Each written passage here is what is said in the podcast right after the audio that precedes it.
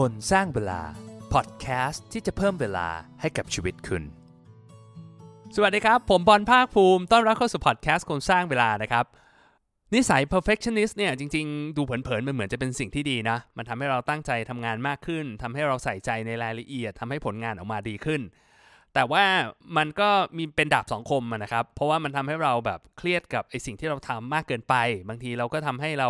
หมกมุ่นกับข้อผิดพลาดหรือว่าปัญหาเล็กๆน้อยๆแล้วก็มักจะทำให้เราผัดวันประกันพรุ่งแล้วก็ไม่ได้ทำงานที่มันสำคัญเพราะเรากลัวว่ามันจะดีไม่พอนะครับอย่างผมเองอ่ะมีปัญหากับเรื่องนี้มากนะครับเอาง่ายๆนะอย่างเอพิโซดเนี้ยผมอัดแล้วลบอัดแล้วลบเนี่ย 4-5 รอบแล้วนะครับทั้งที่มันก็ไม่ได้แย่อะไรนะเพราะรู้สึกว่าเฮ้ยมันยังไม่สมบูรณ์มันยังทำได้ดีกว่านี้อีกนะครับแต่รอบนี้ตั้งใจว่าจะอัดรวดเดียวเลยนะครับจะไม่แก้แล้วนะครับเดี๋ยวจะได้เป็นแบบอย่างที่ดีตอนนี้ผมจะเล่าให้ฟังนะครับว่าไอ้นิสัย perfectionist เนี่ยมันมีข้อเสียยังไงบ้างนะแล้วมันมีกี่แบบและที่สำคัญที่สุดคือเราจะมีวิธีในการแก้ไข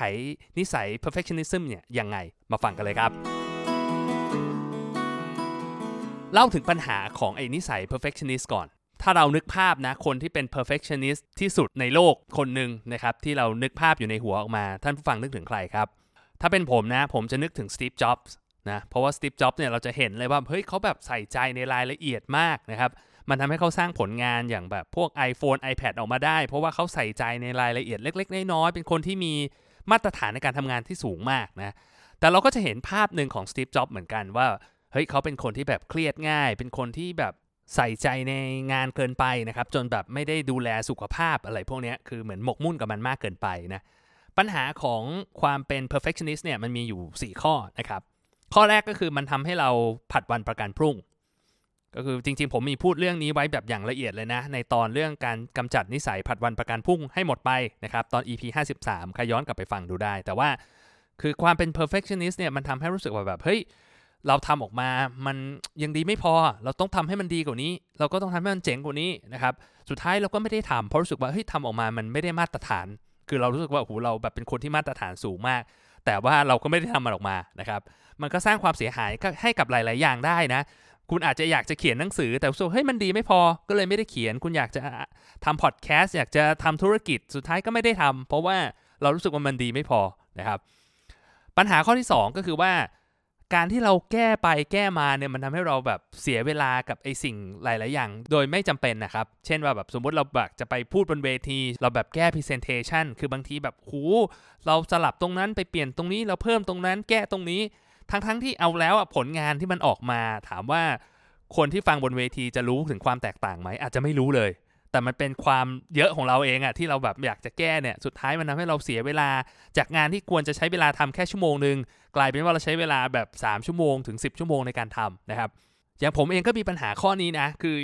ล่าสุดเคยเล่าให้ฟังนะครับเรื่องการตัดสินใจนะว่าแบบผมจะเลือกซื้อกล้องใช่ไหมแล้วก็แบบไปนั่งคิดแบบหูหาข้อมูลเยอะมากนะคือเราอยากจะตัดสินใจให้ถูกอะเราต้องแบบเพอร์เฟกต์อะสุดท้ายแทนที่จะใช้เวลาแค่แบบครึ่งชั่วโมงนึงมันใช้เวลาเป็น10ชั่วโมงนะครับซึ่งมันเสียเวลามากนะปัญหาข้อที่3ของ perfectionist นะครับก็คือว่าพอเราไม่ได้ลงมือทำเยอะๆเนี่ยมันทำให้เราไม่ได้เรียนรู้จากข้อผิดพลาดของเราถึงเราจะอ่านตำราเยอะแค่ไหนเราจะแบบมีเมนทอร์ที่ดีขนาดไหนหรือว่าเราจะฟังพอดแคสต์เป็นร้อยๆตอนนะครับเรื่องทำธุรกิจมันก็ไม่ได้แปลว่าเราจะทำธุรกิจได้ประสบความสำเร็จโดยไม่ผิดพลาดเลยนะสิ่งที่ดีที่สุดที่เราจะช่วยให้เราเรียนรู้ก็คือไอ้ข้อผิดพลาดของเราเนี่ยแหละนะพอไม่ได้ลงมือทำมันก็พลาดโอกาสในการเรียนรู้ไปแล้วก็ปัญหาข้อสุดท้ายของ perfectionist ก็คือว่ามันทำให้เครียดครับอย่างที่ผมบอกไปนึกภาพ Steve Jobs คือแบบเครียดจนแบบมีปัญหาเรื่องสุขภาพอ่ะคือเราแบบพยายามที่จะแบบวิจารณ์ไอ้ผลงานตัวเองตลอดเวลาเฮ้ยทำยังไงให้มันดีขึ้นทำยังไงให้มันดีขึ้นแน่นอนแหละมันมีผลดีนะครับแต่ว่าในมุมนึงคือมันก็แลกมากับความกังวลความเครียดความไม่สบายใจที่มันเกิดมาจากนิสัย perfectionist นะครับบอกไว้ก่อนนะครับ perfectionism เนี่ยคือมันมีอยู่2แบบนะนักจิตวิทยาเขาบอกว่ามันมีอยู่แบบนึงเขาเรียกว่า adaptive กับ maladaptive นะครับ adaptive คือมันเป็นคนที่คือมันเป็นสิ่งที่ดีอ่ะคือเป็นมีมาตรฐานสูงไม่ได้แบบวิจารณ์ผลงานตัวเองมากเกินไปนะคือเป็นคนที่แบบตั้งใจพยายามเพื่อสร้างผลงานที่ดีออกมา maladaptive ก็คือเหมือนกับกดดันตัวเองมากเกินไปที่จะทำให้มันแบบ perfect อะไรอย่างเงี้ยมีมาตรฐานที่แบบไม่ค่อยสมเหตุสมผลเท่าไหร่นะครับพยายามทำให้ดีที่สุดในทุกๆเรื่องนะแล้วก็เป็นคนที่ชอบผัดวันประกันพรุ่งเพราะว่ากลัวผลงานจะออกมาไม่สมบูรณ์แบบแล้วก็จะหมกมุ่นกับความผิดพลาดของตัวเองในอดีต ก็คือเอาง่ายๆว่ามันมากเกินไปอ่ะในความเป็น perfectionist นะครับไม่ว่าจะเป็นแบบไหนนะผมจะบอกว่าการเป็น perfectionist มันมีข้อดีและมีข้อเสียนะเราต้องเรียนรู้ที่จะจัดการมันอย่างถูกวิธีก็จะสามารถที่จะใช้ประโยชน์จากมันได้สำหรับคนที่เป็น perfectionist ที่แบบมันมากเกินไปอ่ะคือรู้สึกว่าอยากจะแก้ไขปัญหาตรงนี้นะครับแบบผมเนี่ยนะคือผมก็แนะนำวิธีแก้อยู่4แบบแรกนี่คือเราต้องเข้าใจตัวเราเองก่อนว่ามันไม่มีใคร perfect อ่ะเวลาเราอยู่ในโซเชียลมีเดียแบบเนี้ยนะครับในโลกที่มันเต็มไปด้วยสื่อต่างๆรอบตัวเนี่ยบางทีเรามักจะเห็นผลงานของความสำเร็จของคนอื่น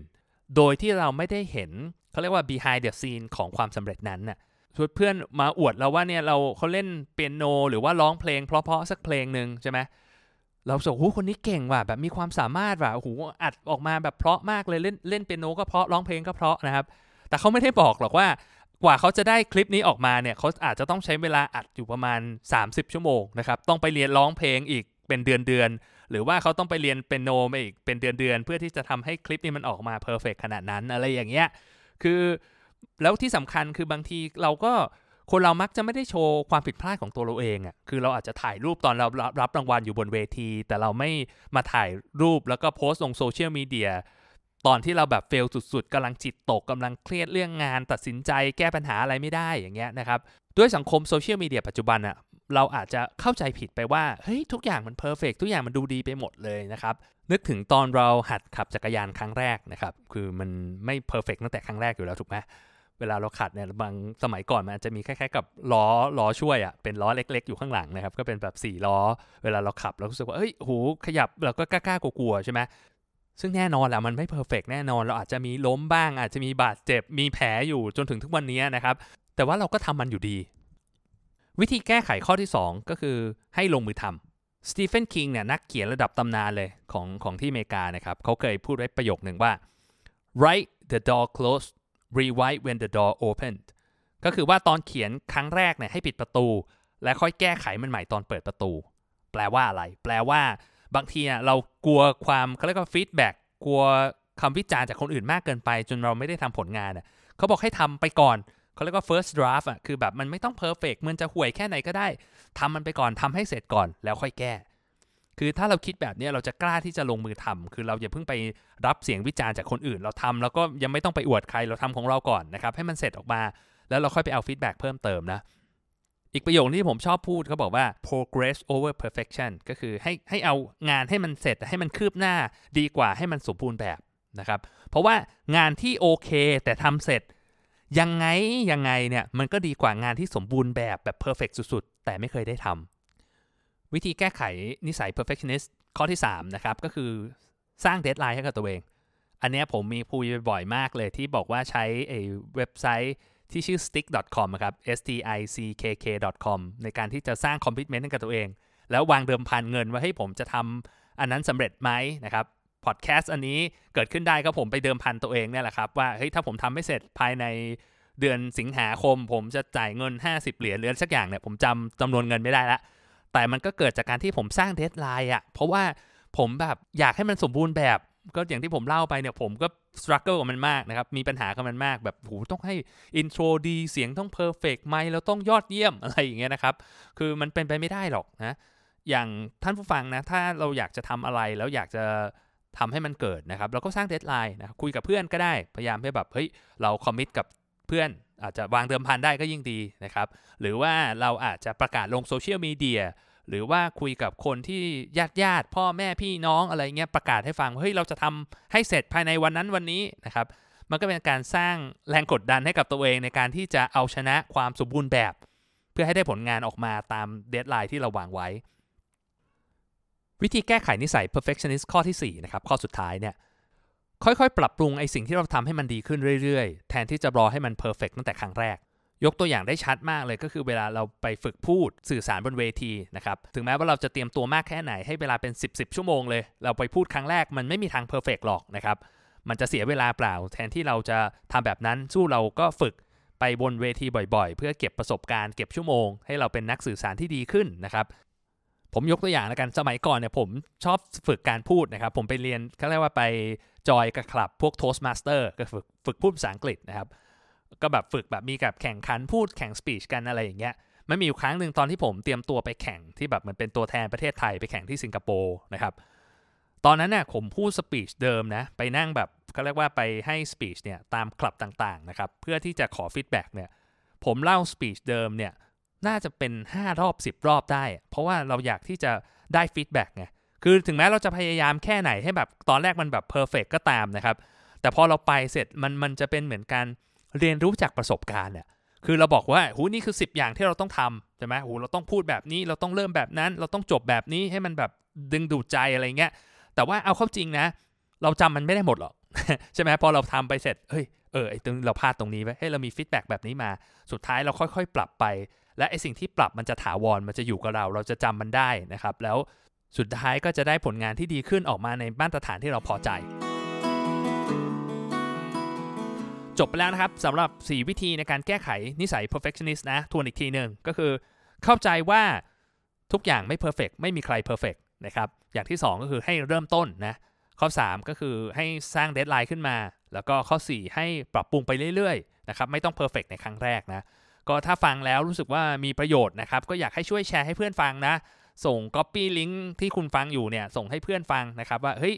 ถ้าใครที่มีนิสัย perfectionist แล้วก็เจอปัญหาแบบที่ผมเจอเนี่ยแล้วสุดท้ายเครียดกับตัวเองแล้วไม่ได้ทำงานสักทีนึงอะไรเงี้ยรอให้มันสมบูรณ์แบบก่อนนะผมคิดว่าเอพิโซดเนี่ยจะช่วยเขาได้เยอะมากเลยนะครับส่วนใครที่เพิ่งมาฟังเอพิโซดนี้เป็นครั้งแรกๆและยังไม่ได้กด subscribe หรือกด follow นะครับก็ยังไงรบกวนติดตามด้วยแล้วกันนะครับจะได้ไม่พลาดเอพิโซดดีๆนะแล้วพบกันใหม่นะครับสวัสดีครับ